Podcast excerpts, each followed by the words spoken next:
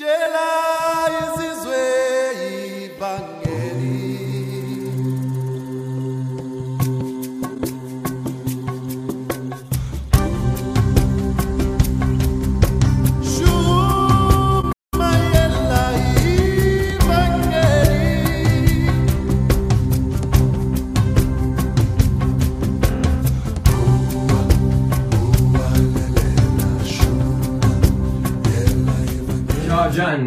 eccoci qua, eccoci qua. Grazie, pace, buonasera a tutti. Emanuela, spero anch'io di vederti a Bergamo, dai. Carlo Partinico, adesso continuano, ragazzi, continuano. Ghetti, buonasera, buonasera Antonella, ti aspettiamo in Svizzera, Seventina, Chieti, buonasera a tutti quanti, un bacione, un abbraccio da Babbo Mario, adesso partiamo perché stasera um, ho una cosa importante da dirvi che mm, mi è, mi è esplosa questa mattina, quindi siete i primi a sentire, dopo Celeste chiaramente, la mia rivelazione. Ok, grazie, pace, buonasera a tutti.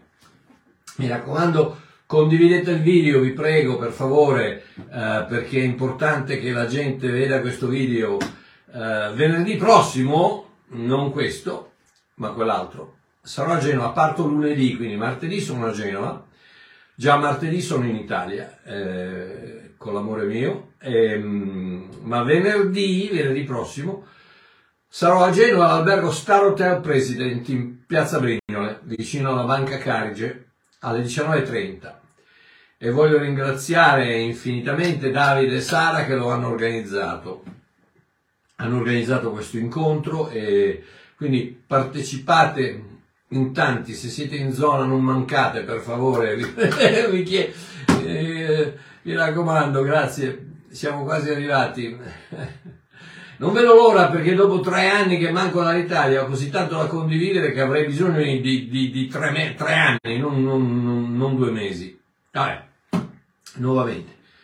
Vi prego di partecipare agli incontri, di portare persone che hanno bisogno di sentire il messaggio della grazia, sia non credenti che hanno bisogno di rendersi conto che Dio li ha già perdonati in Cristo, questo purtroppo è una verità che nessuno predica, che, che il mondo è già stato perdonato, che, che, i non credenti andiamo a dirgli che vanno all'inferno, che bruceranno per l'eternità, perché di qui perché di là, invece di dirgli Dio vi ha già perdonato. Adesso dipende da voi accettare questo perdono e ricavarne i benefici.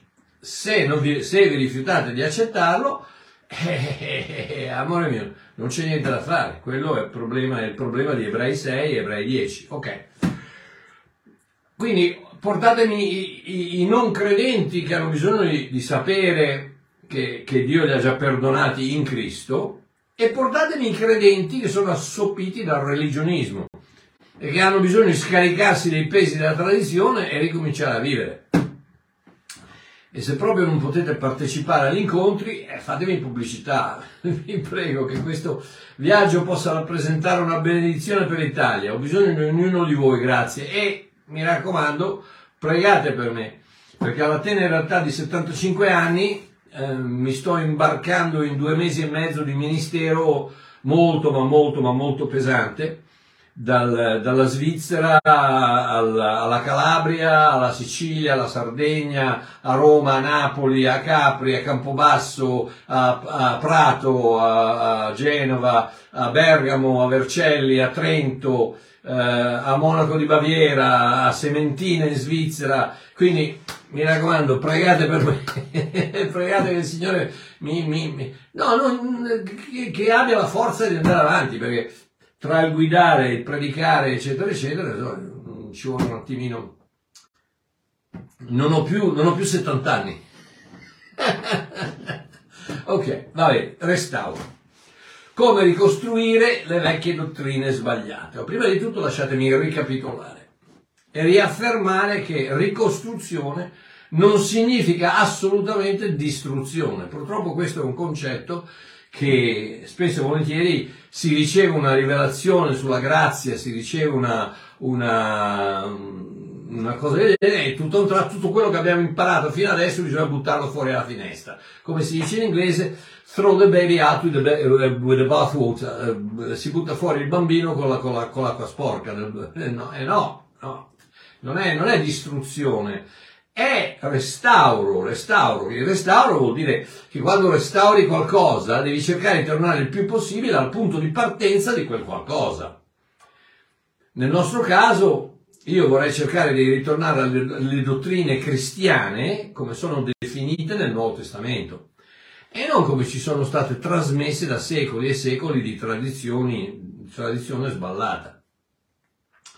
Il restauratore di mobili non distrugge il mobile, ma lo scarta vetra, lo raschia, toglie la vernice, lo scrosta, gratta, per cercare di arrivare al materiale originale e ripristinarlo. Non perché quel mobile non vada bene e magari bisogna gettarlo via eh, e trovarne un altro, no, perché quel mobile ha in sé la possibilità di essere ancora più bello, più attraente, più funzionale. Restaurare significa riportare in vita l'originale di qualcosa che è nascosto, coperto, occultato. Ecco quello che vorrei fare con questa nuova serie. Che nuova, beh, nuova per modo di dire, perché questo stasera è il numero 3 e domenica è il numero 4 e poi lunedì parto, per cui uh, non, probabilmente metterò in, uh, andrò in diretta agli incontri, vediamo un po' quello che succede comunque. Ma ecco quello che vorrei fare con questa serie, affrontare un paio di mobili dottrinali come il nuovo patto, che abbiamo fatto mercoledì scorso, la Chiesa che abbiamo fatto domenica scorsa, il dare che facciamo stasera e il battesimo nello Spirito Santo domenica prossima come fine e restaurarle allo splendore originale che il divino falegname aveva creato fin dall'inizio. Ok? Ho un paio di constatazioni a questo riguardo. Uno, quando si affronta un argomento del genere, c'è sempre il pericolo di sembrare arroganti e presuntuosi come se la nostra versione dei fatti fosse l'unica ad essere valida. E questo è sbagliato. Ed ecco perché ho intitolato questa serie Restauro. Non, non stiamo distruggendo niente, non, non, vediamo, di, vediamo, di, toglierci dal, dal, dall'idea che siamo noi i portatori della verità, no, questa è una cosa che noi crediamo, io credo, e quindi presento chiaramente, ognuno di noi deve avere un'opinione, non è che... No, ognuno di noi ha un'opinione, per cui la mia opinione è quella che vi presento. Siccome una, la mia personalità è molto estrema, non vado, vado da, da, un estremo all'altro, a me la, la, il grigio e le, le, le, terra, la terra di mezzo non mi è mai piaciuta. O, o uno, o, come diceva Napoleone, le stelle e le stalle. Ma eh, quindi io sono eh, a parte il fatto che ho, ho, dedicato la mia vita a questo messaggio, ma ne sono totalmente affascinato, totalmente posseduto ed è la mia vita, quindi non, non, non, eh, questa è la mia opinione, ma non è che per quello io voglio dire che tutti gli altri hanno torto, io, io penso di aver ragione. Poi, tanto lo sapremo soltanto quando un giorno ci ritroveremo intorno alla tavola dell'agnello a mangiare gli spaghetti allo scoglio e, e il tiramisù e la panna cotta. E, e le costolette di, di, di, di, agnello con un po' di porcedu perché la legge non, non, non, serve più per cui anche il porcedu va bene. Ok, due. Perdonate ragazzi, eh, facciamoci due risate, dai, siamo, siamo, un po' allegri, siamo perché c'è tanta di quel religionismo, mamma mia, mamma mia, mamma mia, mamma mia, vabbè.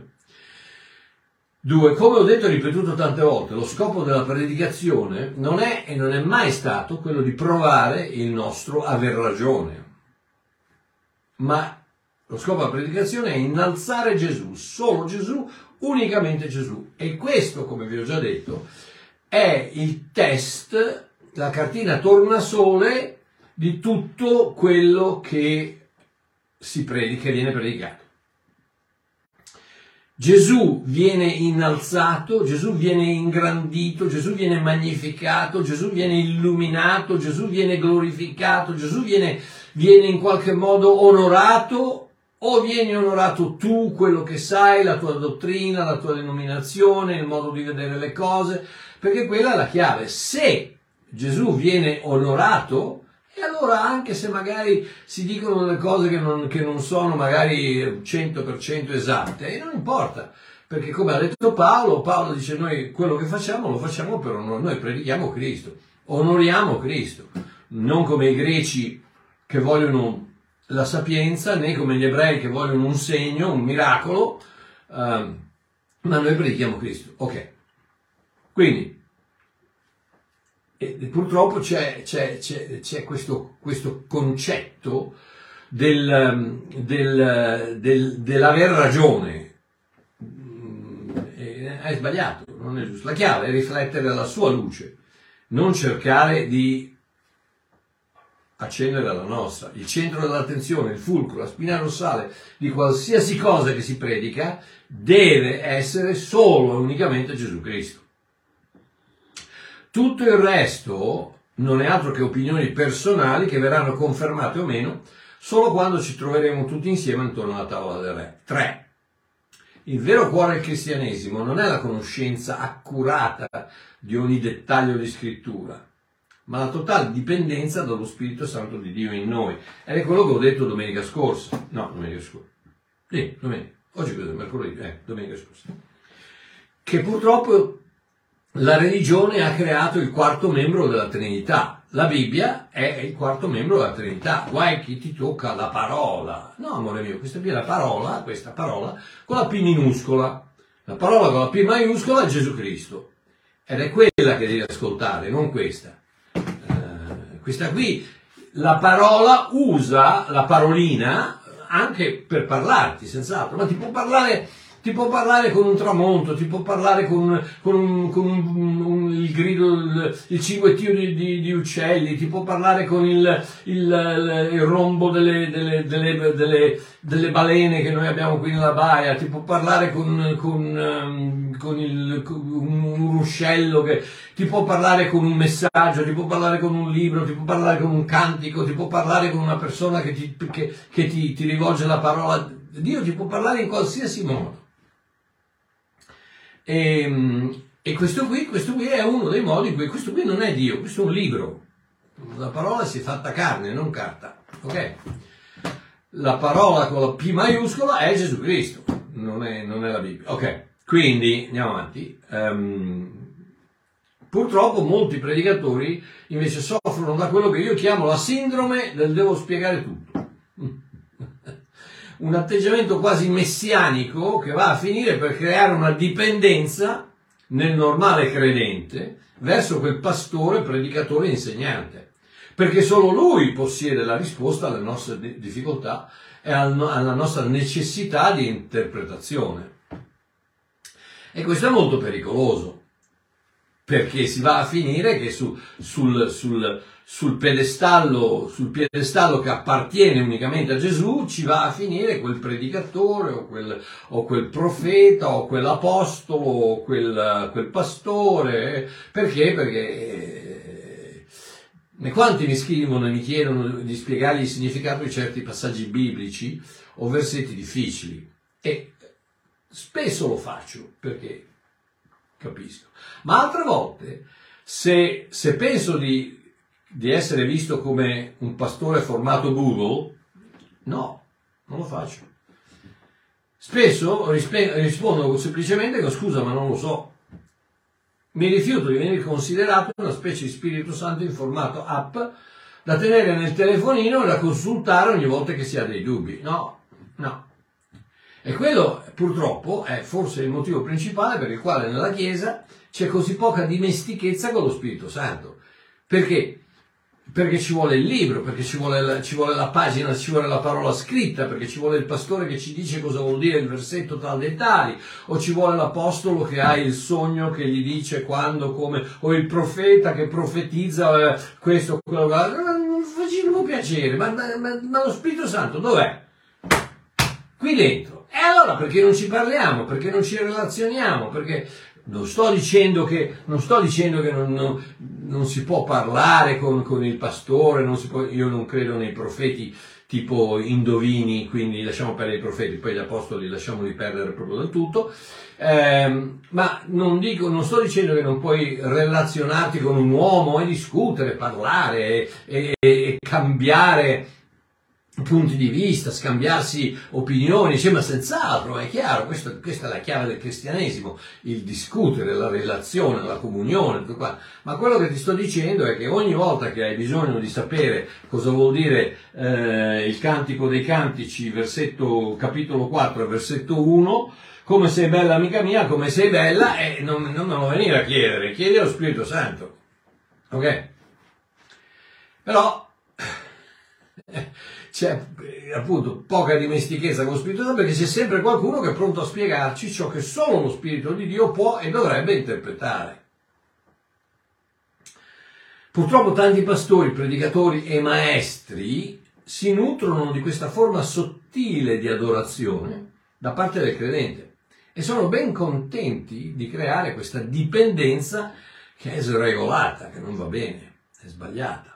Lo Spirito Santo dovrebbe essere il divino ed unico maestro, proprio come afferma Gesù in 1 Giovanni 14:26, il consolatore, lo Spirito Santo che il Padre manderà nel mio nome vi insegnerà ogni cosa e vi, vi ricorderà tutto ciò che vi ho detto.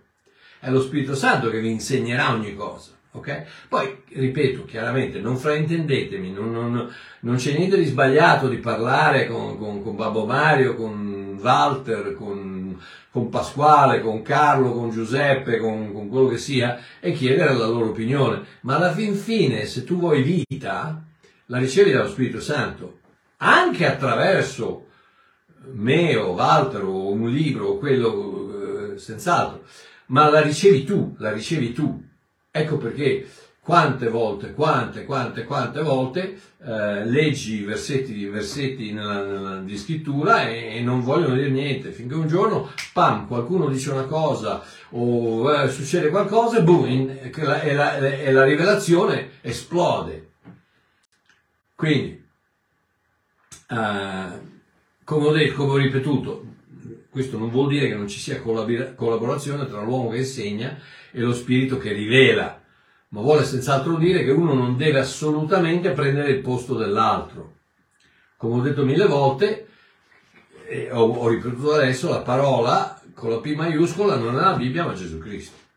E la conoscenza della Bibbia, la conoscenza della, della parola con la P minuscola, che pensiamo di avere, spesso e volentieri interferisce con l'intimità che invece dovremmo avere con la parola con la P maiuscola, che è Gesù.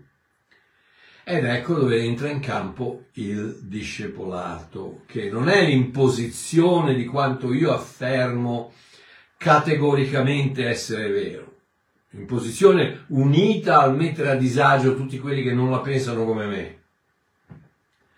Ma la presentazione di, ciò, di ciò di cui sono persuaso, così che lo Spirito di Dio possa avere qualcosa con cui lavorare nel tuo cuore e nella tua mente. Ok? In altre parole, come abbiamo già detto, informazione, rivelazione, applicazione, trasformazione è il processo di crescita di ognuno di noi. E la chiave di tutto questo è l'amore, senza il quale tutto è vano e non serve ad altro che a confondere le idee a tutti. Ergo, ripeto quello che ho già detto, nulla è stato predicato finché qualcosa non è stato rivelato. Oh, io di storie da raccontare c'è, c'è qui localmente, nella, qui a Hermanus, c'è una chiesa tradizionale, eh, non vi dico che chiesa è, ma è una chiesa tradizionale inglese, e, mm, con un predicatore che è bravissimo uh, a raccontare le storie. Racconta le storie, eh, gli aneddoti, le cose, è bravissimo, parla un inglese perfetto, um, eh, la sua giacca, cravatta, un bell'uomo, alto, eccetera, eccetera ma come rivelazione, eh, ciccia, eh, io preferisco uno rozzo come me che ogni tanto eh, spezza una, una, scrittura esce fuori il, il, l'oro della rivelazione piuttosto che uno che mi, sta lì per un'ora a raccontarmi le storie e va bene, indubbiamente, grazie, mi hai, mi hai divertito, mi hai, mi hai intrattenuto, ma alla fine di rivelazione quindi, Nulla è predicato finché qualcosa non è stato rivelato. Questa è la chiave del restauro. Rivelazione di verità che erano a disposizione di tutti da sempre, ma che sono state coperte da secoli e secoli di sporcizia dottrinale che ne hanno aumentato lo, spe- lo spessore e occultato la bellezza. Oh, va bene. Stasera il dare. Sono tutti felici quando parli del dare. Mm. Che gioia, parliamo del dare. e invece è una meravigliosa dottrina. E come, come si può restaurare questa meravigliosa dottrina che è così prevalente da tutte le parti della scrittura, sia nel vecchio che nel nuovo patto? Questa stupenda prerogativa che se usata correttamente riesce a infondere una gioia sovrannaturale nella vita del credente questo splendido frutto dello spirito chiamato generosità, che rispecchia così accuratamente il carattere del Divino Padre, che ha così tanto amato che ha dato. Eh, io posso solo cercare di presentare ciò che io credo essere la verità. Probabilmente alcuni non saranno d'accordo con me stasera, tanto mm, sono abituato. Ma non ci sono problemi, ognuno di noi è in viaggio e scopre nuovi paesaggi a seconda di dove si trova al momento. Non, non, uh, no, io non pretendo di sapere, ma, ma, ma, ma, neanche non pretendo di sapere tutto, ma non pretendo di sapere niente, perché quando tu incominci a toccare la meraviglia della parola di Dio, eh, l'universo non la, non la contiene. Ricordatevi sempre che Gesù non è nell'universo, l'universo è in Gesù. Dio non abita nei, nei, cieli, i cieli abitano in Dio. È che per poterci far capire, eh, non, eh, allora usa, la Bibbia usa questo linguaggio. Padre nostro che sei nei cieli, ma sono i cieli che sono il Padre nostro. Non, non, non c'è niente che può contenere Dio. Quindi usciamo un attimo da, da, da, da, quelle, quelle bigotterie che non servono a niente. Quindi, ognuno di noi è in viaggio, io ho ancora un miliardo di cose da imparare, da, da, da, da scoprire, da, rivelare, da, vedere, da, gustare, da studiare, da leggere, da, sentire, da visitare, eccetera, eccetera. Ho ancora tanti libri da scrivere, ecco perché probabilmente vivrò un altri 20-30 anni. scherzo, scherzo, no, non scherzo. No, perché ho ancora tanta roba da dire che...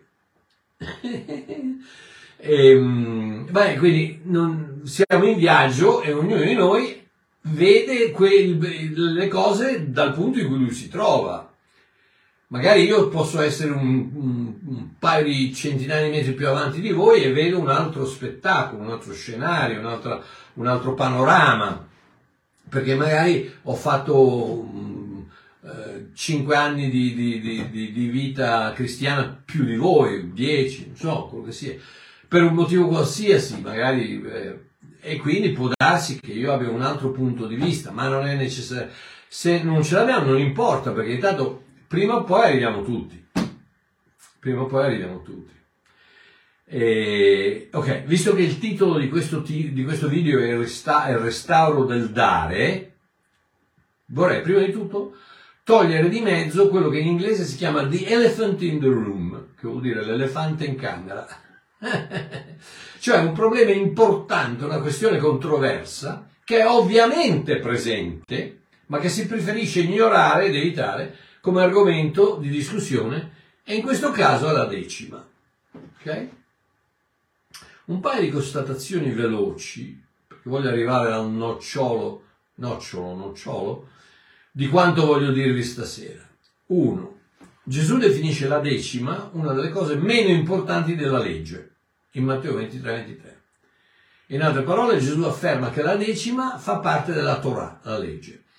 E Paolo afferma chiaramente che Cristo è la fine della legge per coloro che credono, Romani 10,4. Quindi niente a che fare con me. Ok?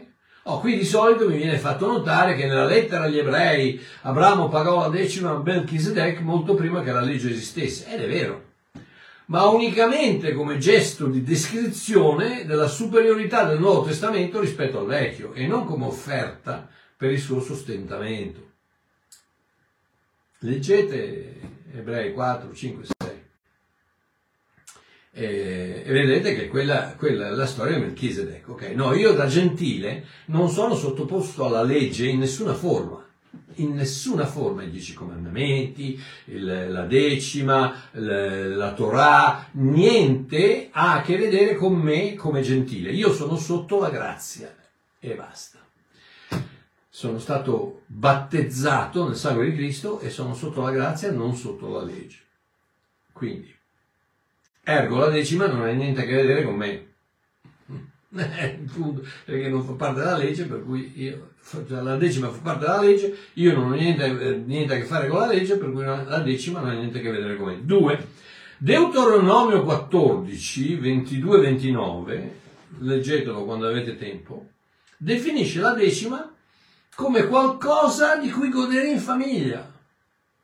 Leggetelo, leggetelo, Deuteronomio 14, dal 22 al 29. versetto 26 dice, impiegherai, dal 22 dice, porta la decima del tuo raccolto, del tuo bestiame, eccetera, eccetera, nel posto che Dio sceglie, e poi dice, se però non, eh, il posto che Dio sceglie è troppo lontano, allora eh, scambia quello che è la tua decima per de- col denaro e prendi il denaro e vai dove, dove Dio ti ha detto di andare. E il versetto 26 dice, impiegherai quel denaro della decima per comperarti, state a sentire, questo è nella Bibbia, questo è nella Bibbia, la quarta persona della Trinità, eh, Deuteronomio 14, 26, impiegherai quel denaro per comperarti tutto quello che il tuo cuore desidera, buoi, pecore, vino, bevande alcoliche, leggete la Bibbia, o qualunque cosa possa piacerti di più, e lì mangerai in presenza del Signore tuo Dio e ti rallegrerai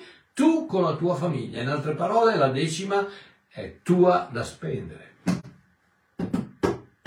Eh, ma Marchiò come? Eh, eh Deuteronomio 14, versetto 26, 22, 29, leggetelo. E solo una volta ogni tre anni la decima veniva consegnata ai leviti, agli stranieri, alle vedove e agli orfani. E da qui, siccome Maometto ha falsificato la Bibbia eh, dall'inizio alla fine, l'ha, imbastardita mettendoci delle cose, anche lui, anche Islam, ha una forma di, um, di decima e che è appunto il 2,5% che viene data non solo alle vedove, agli orfani, agli stranieri, eccetera, eccetera, ma anche a mujahideen, che sono quelli che si fanno esplodere per mandare avanti l'Islam.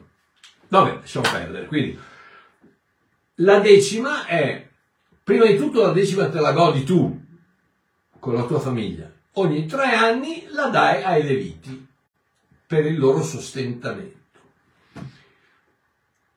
E e quindi praticamente un, diventa, diventa un, un, il 10% è un, è un nome a, eh, assegnato un po' arbitrariamente. Dai, comunque andiamo avanti. 3. In nessuna delle lettere del nuovo patto appare la parola o il concetto della decima. Nessuna. Penso che se fosse stata veramente così importante come alcuni predicatori la ritengono essere, molto probabilmente Paolo ne avrebbe senz'altro parlato a Timoteo. Poi, Timoteo, mi raccomando, guarda che una volta al, al mese almeno devi predicare sulla decima, così, la, così i, quelli, gli efesini ti, ti vengono, vengono, in chiesa e portano eh, l'offerta della decima, così vai avanti. No, no, non ne ha parlato a Timoteo, non ha parlato a Tito, non, ha parlato, non ne ha parlato a nessuno. E neanche Pietro, non ha parlato a nessuno. Giovanni, niente. Ma magari Giacomo, che era il più legalista di tutti. No, neanche Giacomo. Nessuno, non c'è un, una parola che parla della decima, a parte quel, la storia di Abramo e Melchisedec nella lettera agli ebrei, scritta agli ebrei, non esiste un accenno della decima nel Nuovo Testamento. Nessuno ne parla. Quindi mi sembra che la decima non ha niente, ma niente, ma niente a che vedere con il vero cristianesimo, punto. Ok? Quindi adesso abbiamo, abbiamo, abbiamo eliminato il, l'elefante dalla camera, dalla stanza, adesso vediamo da dove viene questo concetto così sballato. Ok? E qui dove vi devo parlare di, di, di, di qualcosa che mi ha un po' sconvolto questa, stamattina. Comunque, Probabilmente vi ricordate cosa successe dopo l'espulsione di Adamo ed Eva dal giardino dell'Eden, giusto? Il terreno maledetto, Adamo deve guadagnarsi da vivere con il sudore alla fronte. Dopodiché Eva partorisce Caino e Abele e succede una cosa strana. Genesi 4:3 dice: Avvenne dopo qualche tempo che Caino fece un'offerta di frutti della terra al Signore. Genesi 4.3. Avvenne dopo qualche tempo che Caino fece un'offerta di frutti della terra al Signore. Ma chi glielo aveva chiesto? Hm?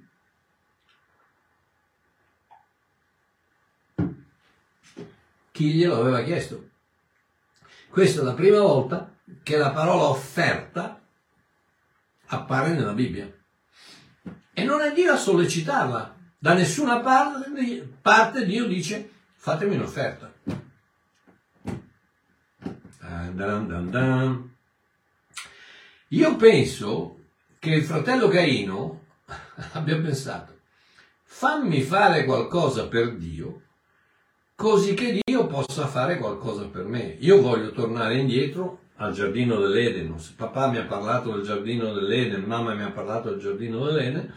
Vorrei tornare indietro al giardino dell'Eden, quindi fammi fare questa offerta all'Eterno, a Dio, al Signore, e magari mi fa, mi fa rientrare, mi fa tornare a casa. Fammi fare qualcosa per Dio così che Dio possa fare qualcosa per me. E così da qui è nata la follia del dout des del religionismo. Le opere muovono la mano di Dio. Se prego abbastanza, Dio mi risponde. Se pago la decima e faccio laute offerte, Dio mi prospera. Se mi comporto bene e obbedisco i comandamenti, Dio è contento di me. Se digiuno e mi umilio davanti a Dio, Lui fa eleggere al governo il partito che preferisco.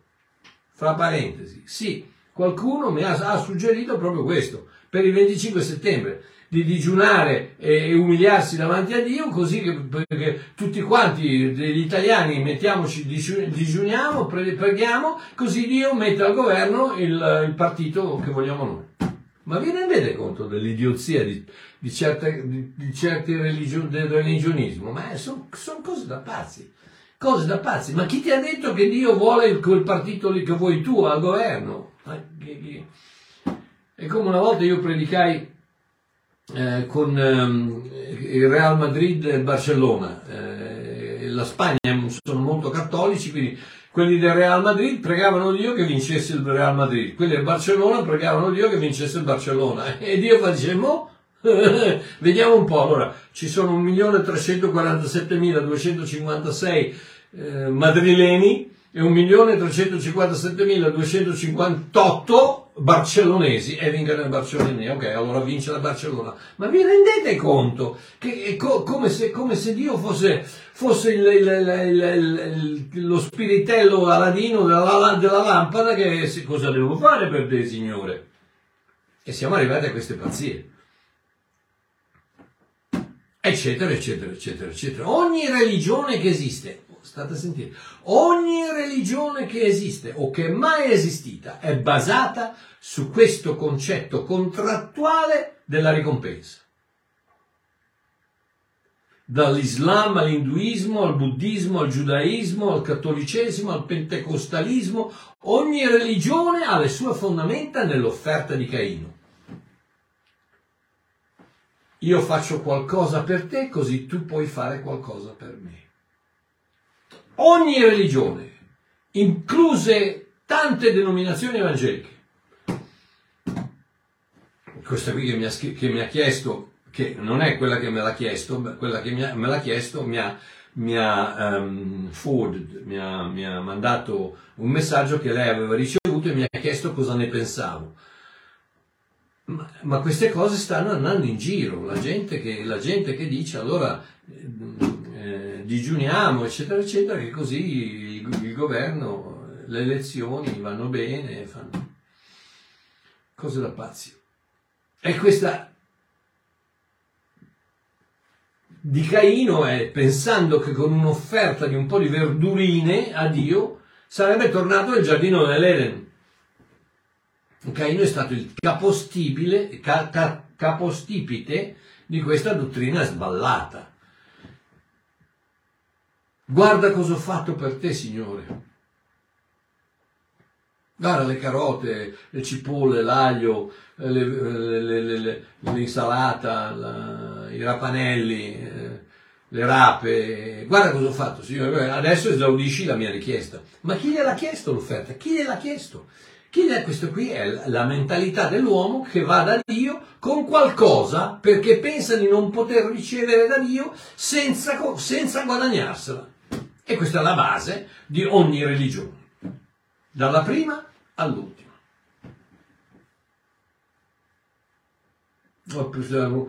Una volta ho ascoltato una frase di un apostolo, non era una, quale apostolo, che diceva chi non dà la decima ruba a Dio. Vi rendete conto? E questo, e questo è la... Cioè tu per poter, per poter ricevere qualcosa da Dio devi dargli qualcosa. Questa è la base di ogni religione. Cos- cos'è il contratto? La base di ogni religione è il contratto. Il contratto, il contratto, il contratto, il contratto che è bilaterale, qui in fondo ci sono due firme, ci sono eh, il contratto che è bilaterale, bilaterale, vedete due firme, è bilaterale, eh, è temporaneo, in altre parole scade, questo qui scade fra tre anni, scade, temporaneo scade, ed è basato sulla prestazione delle parti, in altre parole io ti faccio usare eh, questo edificio e tu mi paghi l'affitto. E questo è il contratto.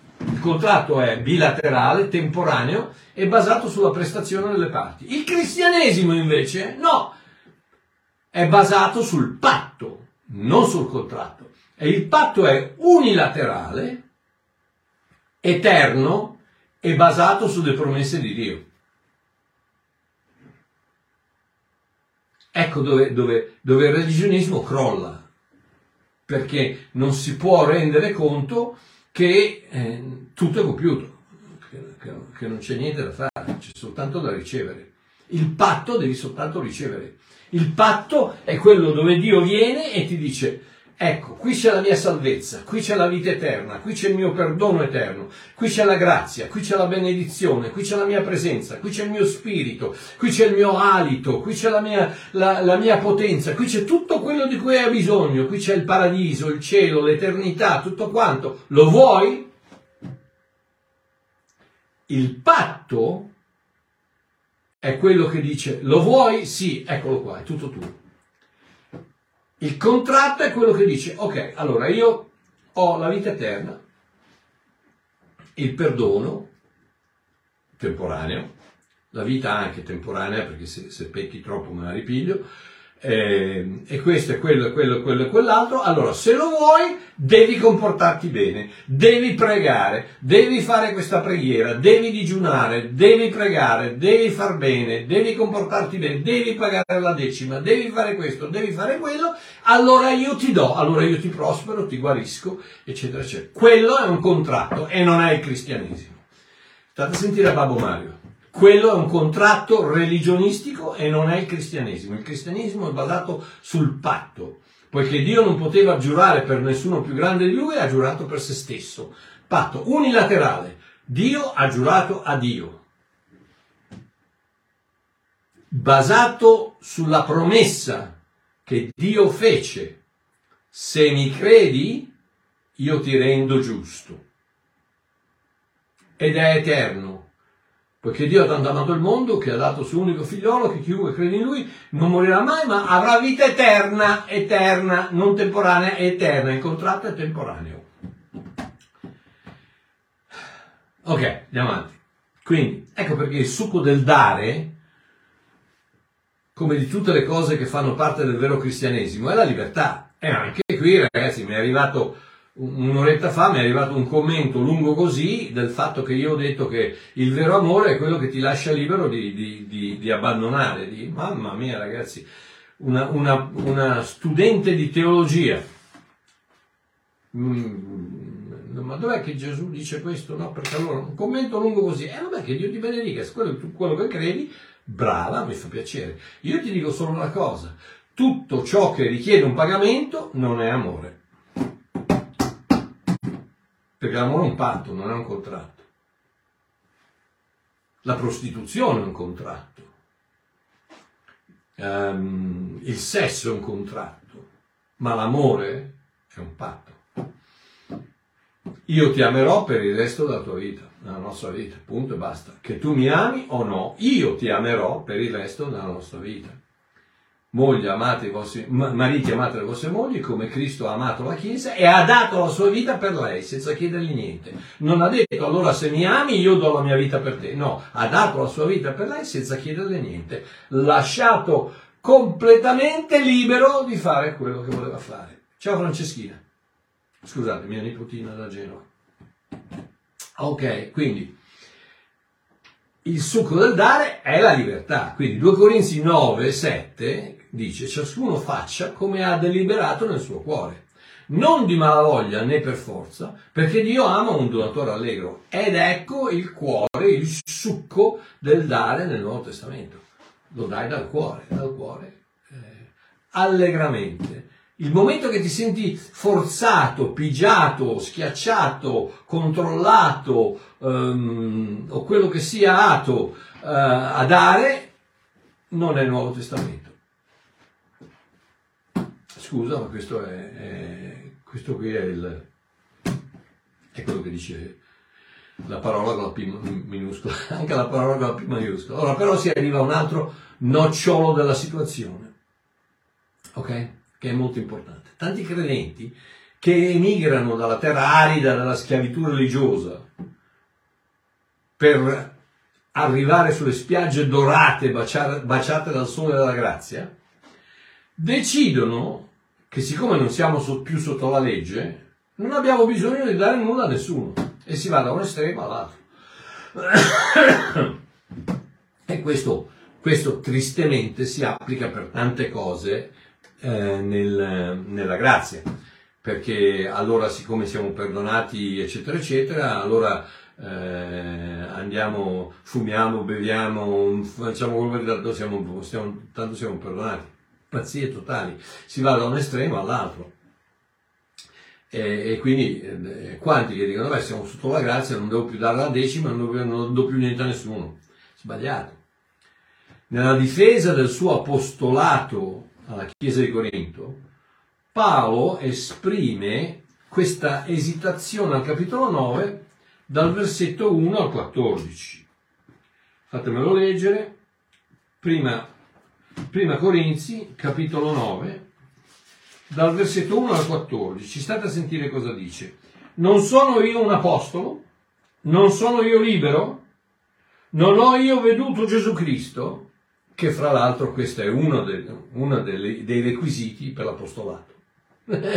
Quindi carissimi fratelli eh, in Sicilia, in giro per l'Italia, Messico, eccetera, eccetera, che andate in giro con il titolo Up davanti al nome, Paolo dice, non ho io forse veduto Gesù Cristo il nostro Signore?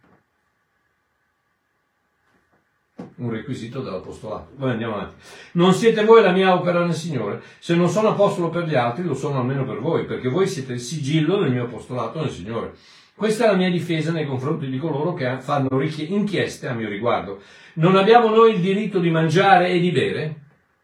Non abbiamo noi il diritto di condurre attorno una moglie che sia una sorella in fede, come fanno anche gli altri apostoli, fratelli del Signore, e Cefa? Cefa, che chiaramente Pietro, eh, il primo Papa si è sposato. Eh, eh, cosa devi fare? Poi, poi hanno cambiato idea e non si sono più sposati. O soltanto io e Barnaba non abbiamo il diritto di non lavorare? Chi mai va alla guerra a proprie spese? Chi pianta una vigna e non ne mangia il frutto? O chi pasce un, pasce un gregge e non mangia del latte del gregge? Dico queste cose secondo l'uomo? Non dice queste cose anche la legge? Nella legge di Mosè infatti sta scritto non mettere la museruola al bue che trebbia. Si dà forse Dio pensiero dei buoi? O non dice così proprio per noi? Certo, queste cose sono scritte per noi, perché chi ara deve arare con speranza e chi trebbia deve trebbiare con la speranza di avere ciò che spera. Beh, adesso ci arriviamo. Se abbiamo seminato fra voi le cose spirituali, è forse gran cosa che mietiamo i vostri beni immateriali.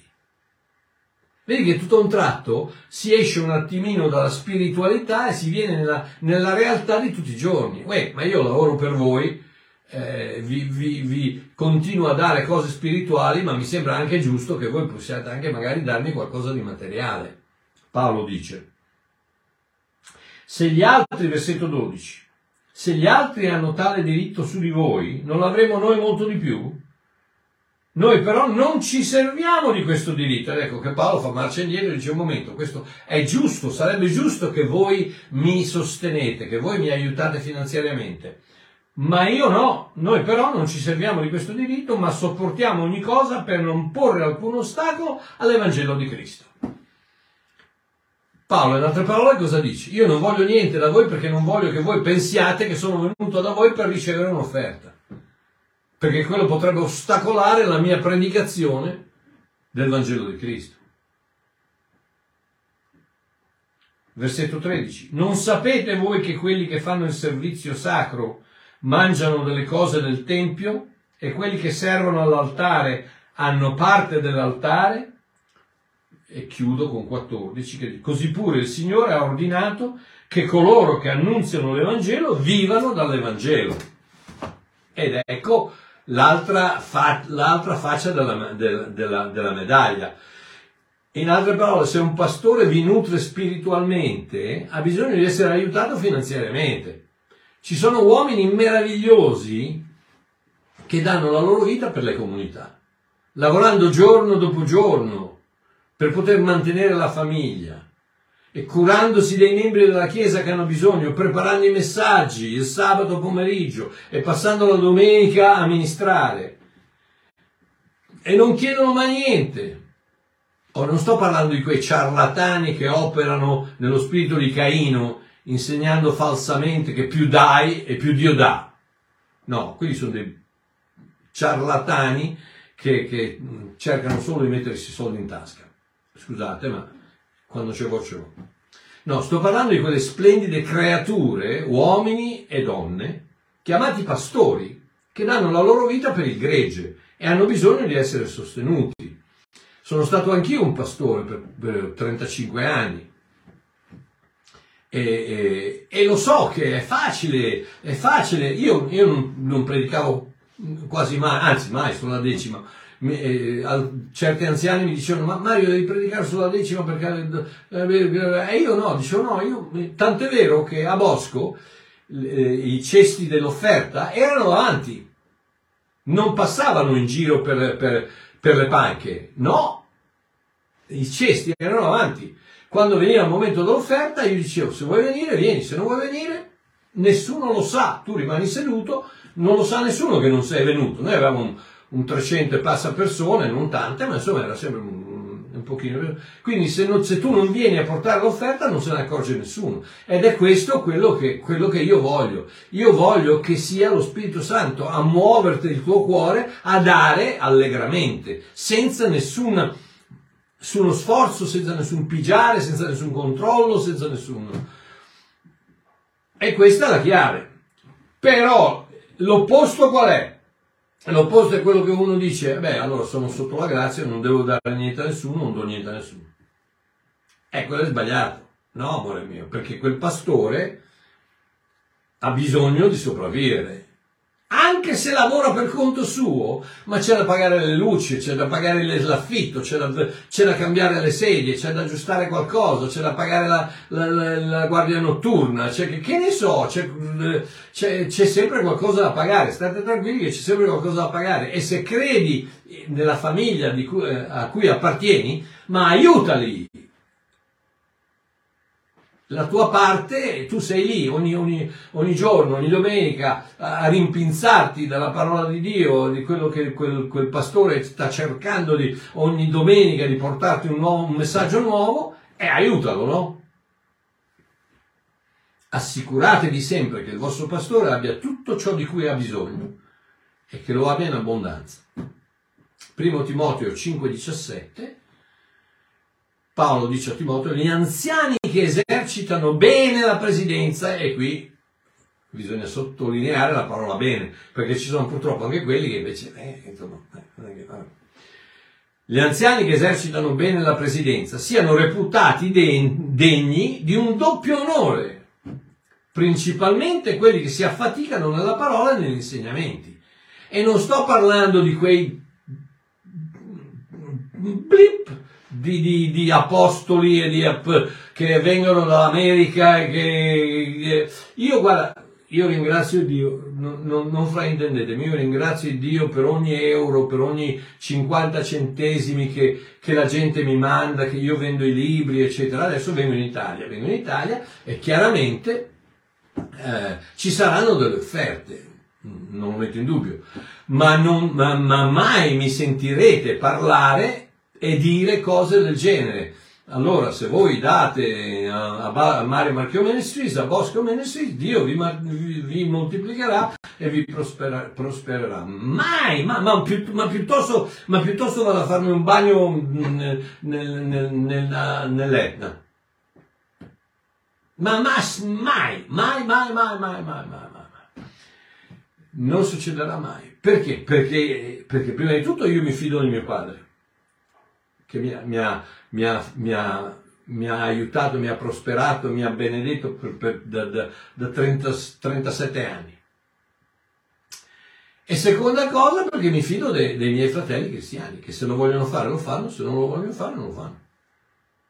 Eh ma Marchio, tu, tu vendi i libri, amore mio, guarda, guarda Babbo Mario, io lo dico, lo ripeto ogni volta, se tu non te li puoi permettere, io te li regalo. Ma se te li puoi permettere, ma pagameli, no? Eh, io, io, li ho pagati, ci ho passato, ci ho passato giornate, nottate a, a, a sudare sul, sulle rivelazioni, su questo e quell'altro. La, la, la, la, casa editrice deve essere pagata. L'affitto lo devo pagare anch'io o no? Io non lo pago l'affitto. Quindi non, se, se, te lo puoi permettere me lo paghi, grazie, così, andiamo, così siamo felici tutti quanti. Se non te lo puoi permettere te lo do gratuitamente. E, e lo dico qui davanti a tutti che possano eh, condividere a tutta l'Italia che Babbo Mario vi dà, vi, ve lo darà gratuitamente se non ve lo potete permettere. Adesso che sono in Italia ci avrò con me um, tutti i miei libri, tutti quelli nuovi, il, il, il um, i Vangeli, il, mamma mia, non mi ricordo ragazzi, l'annuncio, l'annuncio i Vangeli, che quello è il libro nuovo, c'erano tutti i versetti storpiati, la Costituzione credente, c'erano tutti i miei nuovi libri, stanno lì. Se non ti puoi permettere, te li regalo. Ma se li, te li puoi permettere, ma ti sem- non ti sembra giusto che io ti chieda il 12 euro per un libro? Non ti sembra giusto? Mi sembra, mi sembra di sì, no? Mi sembra, mi sembra, che sia una cosa giusta, perché siamo arrivati al, al, all'estremo dove, dove, i pastori, no, i pastori devono fare tutto gratuitamente. E non sto parlando di me, io, non vi preoccupate, Dio, Dio mi fa star bene che voi date, che voi non date, se, se date, che Dio vi benedica, ne sono strafelice e, e, e ultra contento, ma se non dai tu, Dio fa dare a qualcun altro. Eh Marchio, come fai a dire una cosa del genere? Lo dico perché conosco mio padre e sono 37 anni che vivo in questo modo. Il mio primo stipendio a Bosco erano 20 euro. 20 euro al mese a me e 20 euro al mese a mia moglie. Eppure, con i nostri due figli siamo andati avanti. Eh, state tranquilli che... Vabbè, adesso Quindi, quindi gli anziani che esercitano bene la presidenza siano reputati degni di un doppio onore, principalmente quelli che si affaticano nella parola e nell'insegnamento. Quindi chiudo con questo, perché sono già 20.58, siamo andati un po' più avanti, va bene. Uh, atti 20, 32, 33, 34 e 35. Paolo afferma, fratelli, io vi raccomando a Dio, alla parola della sua grazia, che è in grado di edificarvi e di darvi l'eredità in mezzo a tutti i santificati. Io non ho desiderato né l'argento, né l'oro, né il vestito di alcuno. State a sentire. Questo è Paolo, l'Apostolo Paolo, che dice, non vi ho mai chiesto una lira. E voi stessi sapete che queste mani hanno provveduto ai bisogni miei e di quelli che erano con me. In altre parole, questo è il pastore che durante il giorno va a fare l'autista degli autobus, che va a, fa- va a lavorare in fabbrica, che, che lavora in ufficio, che, che, fa il tassista. Questo è il pastore che non chiede niente a nessuno e che lavora per tutta la giornata, tutta la settimana e poi il sabato e la domenica, quando invece di riposarsi, va a fare il pastore e magari anche alcune serate durante la settimana va a visitare le persone. Non solo, ma magari tira fuori anche soldi di tasca sua per aiutare una famiglia che ha bisogno di pagare l'affitto. Queste sono quelle persone meravigliose, uomini e donne, di cui sto parlando.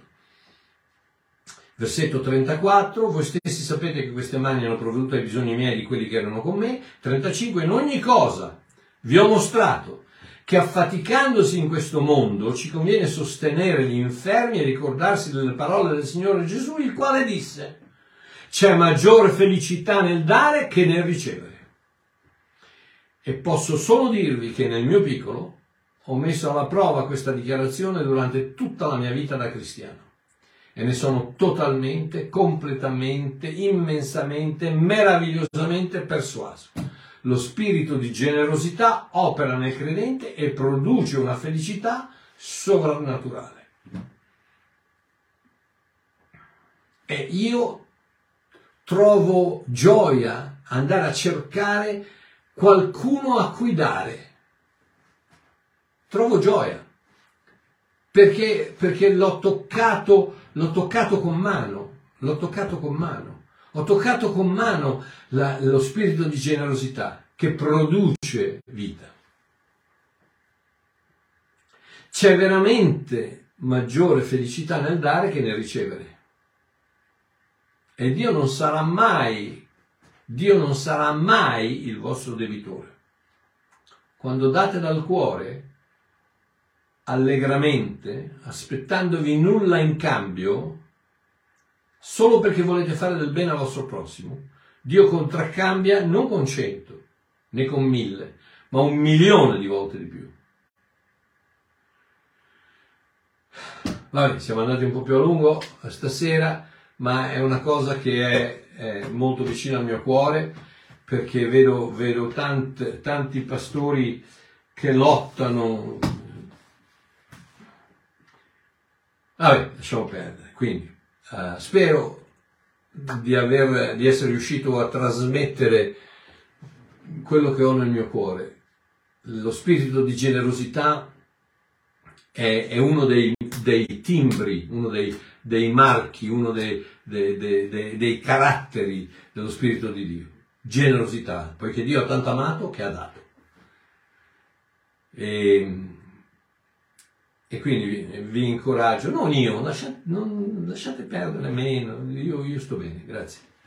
Ma, ma, siate, ma siate, generosi, siate, siate, provateci, provateci vedrete la meraviglia del, del, dare quel 5 euro alla persona che ha bisogno, ma non perché vi viene a, a sporcare il, il, vetro della macchina con, con, con, con il coso e eh, poi asciugarlo, quello è un contratto. Allora io faccio qualcosa per te, allora tu mi devi dare, poi magari ti guardano anche male se gli dai un euro. E sapete io cosa faccio quando fanno così? Dico ok, dammelo indietro. sono cattivo, sono birichino. Dice, eh, se, se, non lo vuoi, dammelo indietro.